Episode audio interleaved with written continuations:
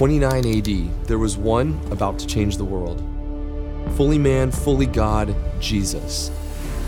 Next to him was a friend who witnessed everything. He saw early miracles. He sat at his right hand. His own eyes saw Jesus transfigured. The very heart of Christ was poured out to him, and he was there at the cross on the day history was altered. These are the words in the story of John. Guys, as I reflected on what was happening in this lesson this week, I stepped back a little bit and realized that since chapter 12 up till now and all through chapter 17, we're looking at the last week of Jesus' life. This is his last week. And he's with his men in these chapters. He's with his closest friends in these chapters. And we're hearing his words in these last days. And oh my gosh, these words matter, you guys. Have you ever thought about what you would do with the last week of your life? This chapter really pushed me on that a lot, more than I really thought it would. I, I, was honestly hung up on the persecution when I first dug into this. And then I started praying. And then all of a sudden, I started hearing God say, What would you do with the last week of your life? What would you do with the last week of your life, Bill? I'm 60 years old, you guys. And according to statistics, I've got 15 years left to live. Men die at 75. Men, when your kids are having kids, like my kids are right now, and you leave the workplace like I have, there's something that happens. And there's something that feels like you're done, like you're finished. You've completed the task, and maybe the world doesn't quite need you anymore. And it scares you. I'll just be real with you. It scares you. You start getting a little bit depressed and thinking, wow, is there really anything left for me? I prayed hard this week because I was feeling that. And I was asking God to do one thing and that was to reorganize my life. I want to live my last years, my last 15, if that's what it is, as if it's my last week. I want every day to look like it's my last week. And the Holy Spirit impressed on me one of the things He's wanting me to do. And it was so cool because it gave me so much energy. I got so jacked when I heard Him. And He's like, I want you to fill your grandchildren with me. I want your grandkids to be filled with me and you're the one that's going to do it. So get about it. And I'm like, yes, heck yeah, I'm that guy. And you know what I did? I didn't ask my son Kyle if I could or not. I just did it. I texted his wife and said, I want to make a uh, date with your daughter, Annie. She's my oldest granddaughter. She's going to be three. And we went back and forth and we booked it for Wednesday at 1 p.m. in perpetuity. You guys know how excited I am. Just the thought of that has brought me so much energy. It has brought me so much of a sense of purpose. So much of a sense of purpose. And this is what Jesus was doing in his last week. He's wanting to give his men this sense of purpose. You have a purpose, you have a calling. I'm going to empower you. I want you to know what to do. This is my last week. I'm not mixing words. Let me be clear. This is what he's doing with these guys. In John 12 through 17, Jesus living out this last week. These are the best chapters of the book of the Bible, in my opinion, because Jesus is talking to his friends. These words are packed, dense, full of Jesus' words, not somebody else's, his. His words, and they're written by John, who was the closest man next to him. So he's pouring his heart into these guys to prepare them Remember, the week started with a banquet with his friends, and then he was anointed with oil, and then he's hailed as a king to walk in Jerusalem. And then next week, two weeks from now, we're going to see him die on a cross, you guys. In his time frame, it was only, it's Thursday night in his time frame. He's having this meal with his friends. It's Thursday night. It's his last meal. It's his last meal. And he says, okay, now we're going to move. We're going to get up and go. Let's go, you guys. Tonight in John 16, he tells them, You're going to be hated and killed for following me. Can you imagine that message?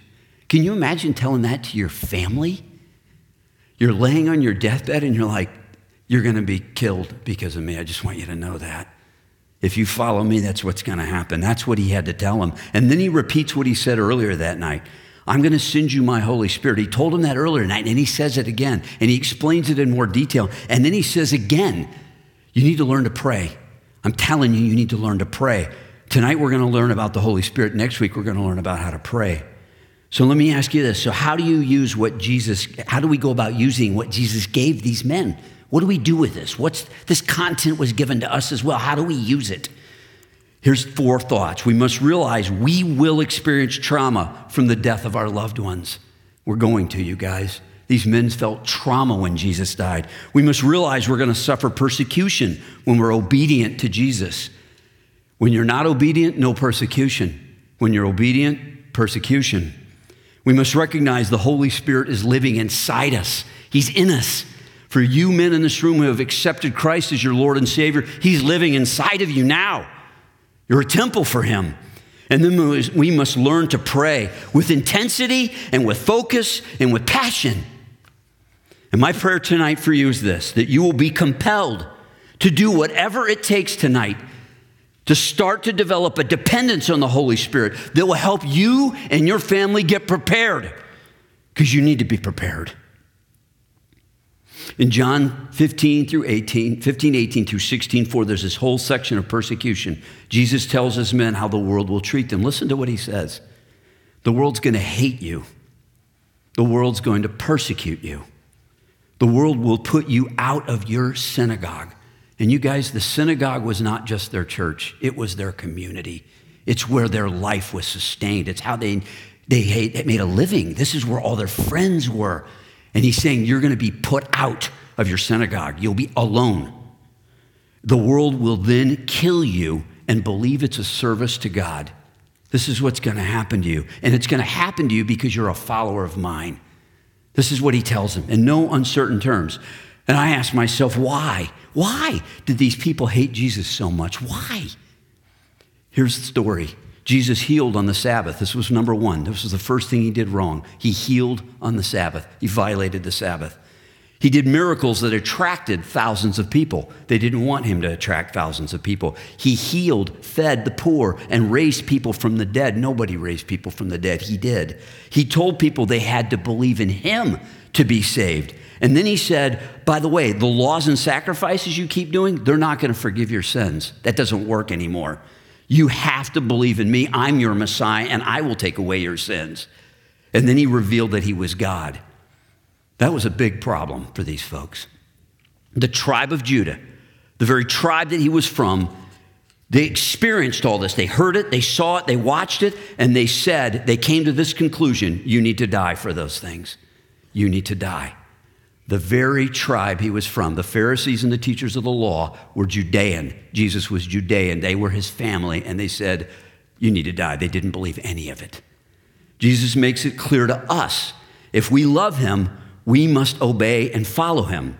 We must do the same things he did, the ones I just described heal, teach, tell, Describe Jesus as God. Tell him as Messiah. Tell people that their sins can't be forgiven that way, only this way. There's only one way to heaven, it's through him. We're to do exactly what he did. That's what we're called to do. And if we do that, we will be persecuted and possibly killed. Here's the good news from the world the gospel from the world. If we don't do what he did, we won't be persecuted. Life will be comfortable. In fact, we can be in a church every week and do absolutely nothing and be incredibly safe. Sadly, that's the path most of us choose. Most of us aren't persecuted because we do very little of what Jesus said to do. We often avoid hard conversations with people who oppose, who oppose Jesus. Ask yourself when was the last time I spoke to someone who hates Jesus? When was it? We avoid those people. When was the last time you defended a biblical truth? And when was the last time you tried to bring an unsaved person to Jesus Christ? When was that? Those might give you an indicator that maybe you really are doing nothing. And so persecution isn't happening at all to you. The Apostle Paul told a young man named Timothy this. He said, All who desire to live a godly life in Christ Jesus will be persecuted. All will be persecuted. So, have all people really been persecuted or tried to serve Jesus throughout the last 2,000 years? Or were Jesus and Paul just talking to their disciples? Well, let me answer that. History has documented this quite well, you guys. Persecution started with the death of Jesus Christ, clearly not guilty, and died a completely sinless man. And then his apostles, 10 of the 11 were killed, only John was not martyred. John died a natural death from what we can tell, but the rest were all martyred and martyred brutally. Persecution was widespread in 300 AD widespread. Christians were being burned on crosses, fed to lions. This was going on through thousands of Christians died through this time frame. And persecution continued through every single century and in every single culture where Christians went. David Barrett at Voice of the Martyrs estimated that 70 million believers have died since the time of Jesus Christ. 70 million. Today, international persecution puts over 350 million people globally at risk every single day. 8,000 to 100,000, depending on how you count the deaths, are, being, uh, are happening of Christians every single year. Countries like North Korea, Afghanistan, Nigeria, and India are all in the top 10 of the most lethal countries in the world. And by far, the most killings are being done by Muslims of Christians. In all these countries, Christians are being killed because groups of people believe Christians are the cause of serious social problems. This is what they're thinking. You are a problem to the culture, and so you need to die. You're disruptive to what we do, and you need to die. It's good for us to get rid of you. That's what they believe. And so, yes, Jesus said, and Paul said, You will be persecuted. And they were exactly right. What they said would happen indeed has happened.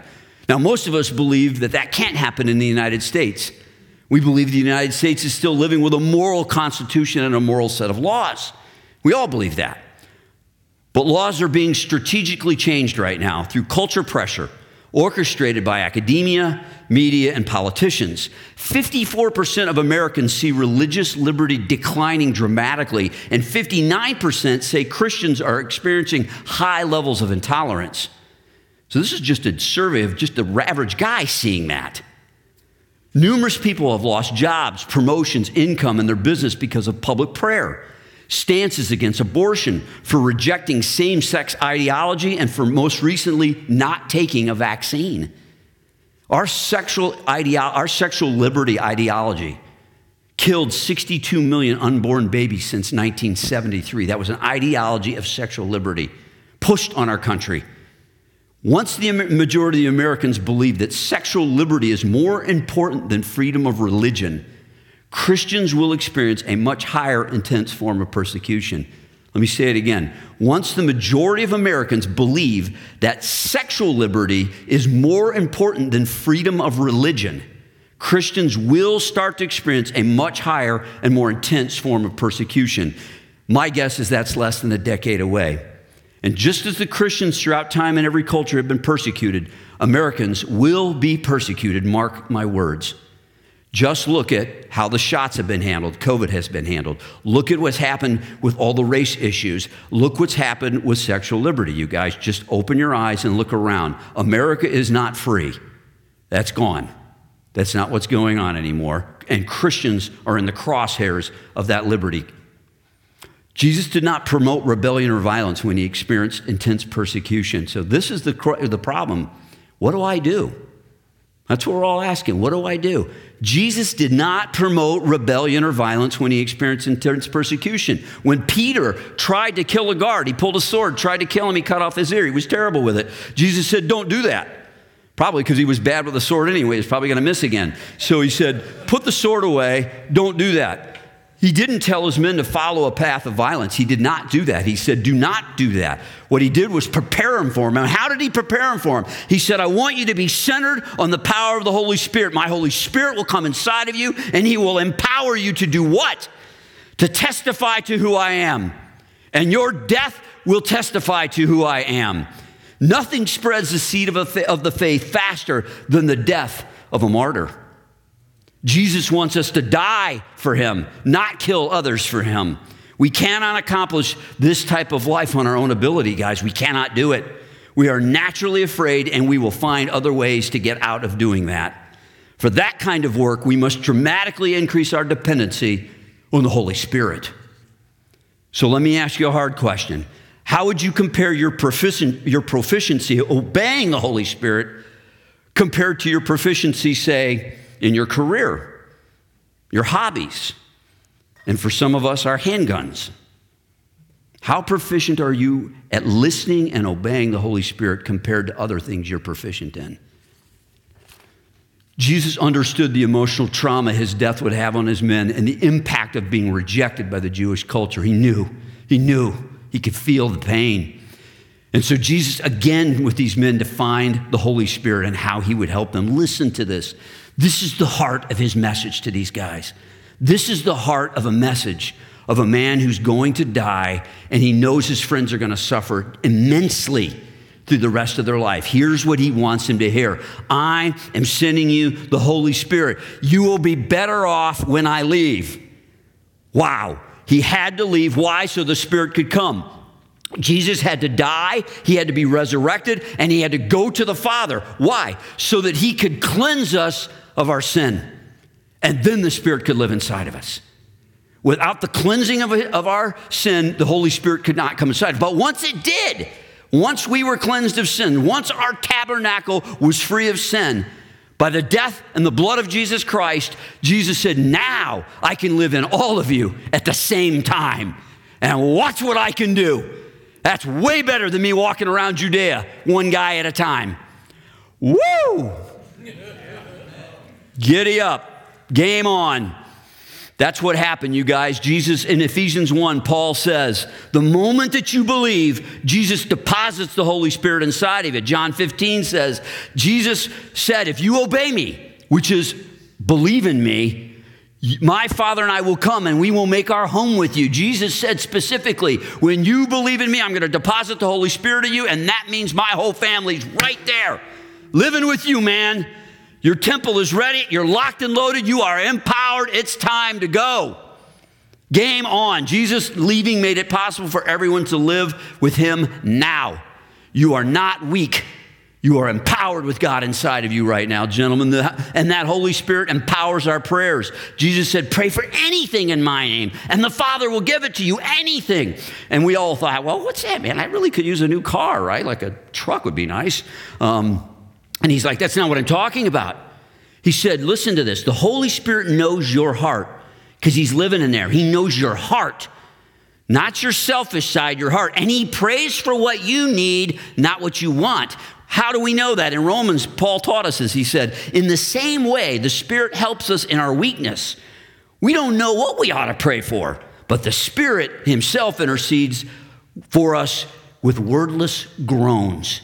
And he who searches our hearts knows the mind of the Spirit because the Spirit intercedes for God's people in accordance with the will of God. You can be selfish in your prayer, and God's like, "Now that's not what you want. I know that. I got the Holy Spirit. He's in there. He sees your heart.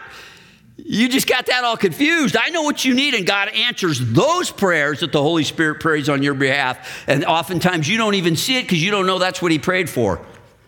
That's pretty cool. Jesus said, You're going to bear witness to me. You're empowered now to bear witness for me. Jesus fills us so that we can withstand persecution, and the withstanding of the persecution is a witness all of its own. When somebody's pounding you and they're cursing you and they're attacking you, and you take it, the Holy Spirit is empowering you, and that's speaking to Jesus. It's declaring to that person, that guy's been with Jesus. The Spirit also enables the words of, of, of, his followers. Mark 13 11 says, When they arrest you, do not worry what you're going to say. The words you speak will be the Holy Spirit. His Jesus empowers us when we testify to speak his name. The Holy Spirit speaks words we don't even know that are coming out of our mouth. He puts sentences together you didn't even write on the page. He makes logic come together you can't even comprehend. He puts ideas in your mind that have never been there before because you're testifying for Jesus Christ. And if you say, wow, that's crazy cool. I don't think I know what it feels like to have the Holy Spirit inside of me. Could you tell me what that's like? I'm said, you know why? Because you've never testified for the name of Jesus. Get up. Go talk about Jesus to somebody, and the Holy Spirit will well up inside of you. And then you're going to feel it. And then you're going to come back and go, now I know what that feels like, Bill. Yes, you do. You stand up and speak for him, and he will speak on your behalf. His words come out. Open your mouth, stand before Him. He's inside of you. And He said, That's the kind of power I've given you. Stop with the mamby pamby man stuff. You are not built that way. That's not what He wants. Stand up and you speak. When somebody says, This is what I think the truth is, you can say, I love you. I love you, but that's not the truth. That's not the truth. Let me tell you what the truth is. His name is Jesus. And this is what he came to do. He doesn't save like that, he saves like this. That's a sin. That's not right. This is right. Jesus says that's wrong. And I love you, by the way. That's why I'm telling you. That's a big difference, isn't it? That's how we do it, you guys. The Holy Spirit, not us, will convict the world. When we testify, we don't have to convict. That's not our job. You don't have to stand there and argue for an hour. You speak the words of Jesus for a couple minutes and you're done. Now the Holy Spirit's going, Thank you very much. My turn. Please get out of the way, Bill. You got too many stinking words. I got it from here, right? You overdo it when you talk too much. Shut up and let him go to work. Tell him the truth and move on. Jesus said the Holy Spirit will convict, not you. We're called to speak and let him do his job.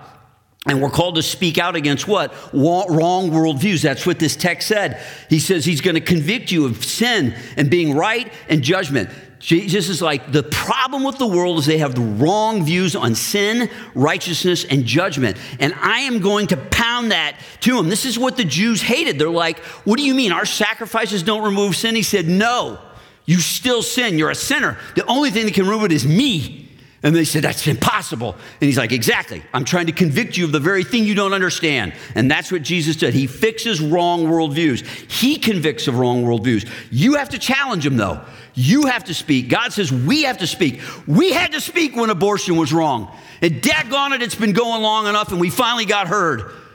And we finally got heard, right? Somebody said, That's wrong, that's wrong, that's wrong. And that's what we're called to do, you guys. We're to speak the truth Tell it like it is, just as Jesus tells us. We are to be the witnesses to the world. And then the Holy Spirit will point to Jesus always. He always does. When you're speaking on behalf of Christ and the Holy Spirit's inside of you, He always points to Jesus. He points to Jesus. 1 John 4 1 says, Test every spirit. And what did He mean? I've been to so many churches where there's people sweating and screaming and flopping all over the floor and, and hey, Jesus, you know, hey, and, you know, it's just a show, it's a circus. And you're like, what's going on? What the heck is going on? They're like, we're filled with the Spirit. And you're like, no, you're not. It's all about you. All I can look at is you. I'm not thinking of Jesus. There's no Jesus on my mind. It's this circus show you got going on. And Jesus is like, that's exactly right. Test those spirits because they're not of me. My spirit always points to me. It says, That's Jesus. That's Jesus. His name is Jesus, and it draws you to him, and that's how you know. You, it's easy to spot, you guys. You don't have to be fooled when you're like, What's going on here? And you're like, is, is Jesus being displayed? If it's no, that's not Jesus. It's that simple. And that's the Holy Spirit teaching you so that you can understand a fake when you see it. He teaches the truth about Jesus also when the culture's trying to tell us something different. People are actually trying to rewrite our Bibles right now, you guys. Literally, they're changing the words in the Bible to take out all kinds of things to point to something else. All the, the things that have uh, he and she and in it, God the Father, they're trying to remove all of that stuff. And how, God, Jesus said, the Holy Spirit will show you when that's false, when that's not right. It'll show you, and you'll know that that's being forged, and the culture's trying to change what I told you. He's also going to tell us that what we forget, He's going to remind us. When you forget it, he's going to remind you. When you when's he going to remind you? When you need it, not when you're showing off. Not when you're being the big scripture guy in your group and you're trying to show off your stuff and that guy, I got these memory verses and all. He's like, nah, I got to remind you then. I'm going to make you show up stupid. When you're standing there in front of a group and you need my words, I'm going to remind you those words are going to come crystal clear to your mind. And the last place he said, the Holy Spirit's going to comfort us with his words and his promises. You know, if you don't know Jesus' words and you don't know his promises, the Holy Spirit's going to have a hard time comforting you, isn't he? So you have to know his words. His disciples spent three years with him, and he said, The Spirit will come to remind you of what I said. Guys, if you're not reading your Bible, how can the Holy Spirit remind you of what Jesus said? When you come here and you don't do your lesson, you're cheating yourself of an opportunity to hear Jesus speak directly to you every single day. He wants to talk to you, but you chose not to. And so now the Holy Spirit's like, well, I didn't have anything to work with because you just decided this week you weren't going to touch your Bible at all. So I couldn't remind you anything because you don't remember it. Guys, you got to read your Bible so that Jesus can remind you what he says. Jesus makes it clear in this upper room discourse. that the Holy Spirit will be critical, critical to the life of his believers. And just knowledge of the future is not enough, you guys. It's not enough. Jesus told the disciples after his resurrection to wait for the Holy Spirit. And 15 days after his resurrection, the Holy Spirit did in fact come and gave them power to follow him through intense persecution. And we've got to be like those men, dramatically dependent on the Holy Spirit. In the revelation of Jesus, he, uh, he says this Jesus says this He who has an ear, let him hear what the Holy Spirit says. How can you hear the Holy Spirit? How well are you hearing the Holy Spirit? Are you hearing the Holy Spirit? How much of your life every day is being impacted by the Holy Spirit? How do we become dramatically more dependent on the Holy Spirit? You have to read your Bible. You have to spend time with Jesus so he can remind you of what he said. You have to read your Bible. And then and then you've got to learn how to pray. And it's got to be anywhere, anytime. Like you literally got to be moving along in life. And my, here's my best suggestion for you I'm asking you if you do it tomorrow morning. Get up tomorrow morning and sit at the side of your bed and say, Jesus, I'm not asking for anything except that you show me how I can serve you today. And the first thing that comes to your mind will be something the Holy Spirit tells you. And I dare you to do it. Just do it. Whatever it is, as crazy as it may seem, do it. And that's the pattern in your life that will cause you to start to hear the Holy Spirit because all of a sudden, when you do that, you're going to see the fruit of that. And then you're going to do it again. And you won't do it on the edge of your bed, you'll do it in the middle of a road while you're driving. You won't do it on the edge of your bed, you'll do it at work when you're standing there, you're like, What do I do? Holy Spirit, tell me what to do. And then He tells you, and you start to hear His voice and it gets very familiar, and you start to get very confident in serving Him because you do it over and over and over again. And tonight, before you go to bed, confess your sins. Because if you don't, when you wake up and pray that prayer tomorrow, all of your sinful behavior will block the Holy Spirit because you'll be so guilty, you won't be thinking anything except feeling the guilt of your sin from the night before. So confess your sins tonight before you go to bed. Just sit there and say, Lord, I'm sorry. Show me what I did. I know I, I, I want to confess. And then forgive people who hurt you before you go to bed. Literally. You're hurt by somebody. I guarantee, well, almost every day we get hurt by somebody. Forgive them tonight. Forgive them because it will block the Holy Spirit. It will block the Holy Spirit. Guys, there's other things you got to do. Tomorrow, when you get ready to pray, you have to stop listening to media. You have to turn it off. Your head is so clouded with noise, you can't hear anything.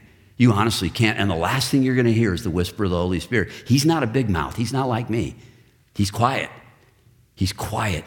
Turn off all of the stinking media, the radio, the TV, the social media. Your phone is like the devil in your hand. It literally is. The devil just owns that thing. He's like, yeah, pick it up one more time. Pick it up one more time. One more time. Grab it again. Grab it again. Grab it again. Grab that little devil. He's always there keeping you from hearing the Holy Spirit. Stop looking at all the stinking social media and die to yourself. Die to yourself. Give up your plan. Stop planning. Stop planning. Stop planning. Stop planning and say, no, no, no. Today, this day, I'm waiting for you, Holy Spirit. What do you want me to do? I'm here to serve you. And listen and listen and then do. This is how you start to hear the Holy Spirit. When was the last time you listened to the Holy Spirit and did what He told you to do? When was the last time? I had it happen two nights ago. I was exchanging text messages with a group of guys in here that are in a heart group, and one of the guys in the room here, he's going to be familiar with this. And he said something about some food he was eating, and I made a snarky remark about his weight. And about 20 minutes later, I, I, I, I was literally I wrote it, didn't think anything, threw my phone on the ground. About 20 minutes later, it was like, it was like a truck hit me. And I was overwhelmed with guilt, like just, just hammered with guilt. And I'm like, what is going on? Like, what did I do? What did I do wrong? And that went on for like three hours. I couldn't figure it out. And I'm laying in bed, just laying there, and it's three in the morning. I'm like, Lord, what did I do wrong? What did I do wrong? What did I do wrong? And finally, it was like, text message. Go read that text message. So it's like three in the morning. I pick up my phone. I'm like, oh, oh, that was mean. And so I wrote an apology note to that guy. And then he responded in the morning when he got up with a heart and said, I forgive you. And I'm telling you guys, it was like, like I had just won the lottery. I honestly could tell you, I've never felt so good and so forgiven by one little exchange. But the Holy Spirit was talking to me, and I listened. It took a while, but I listened.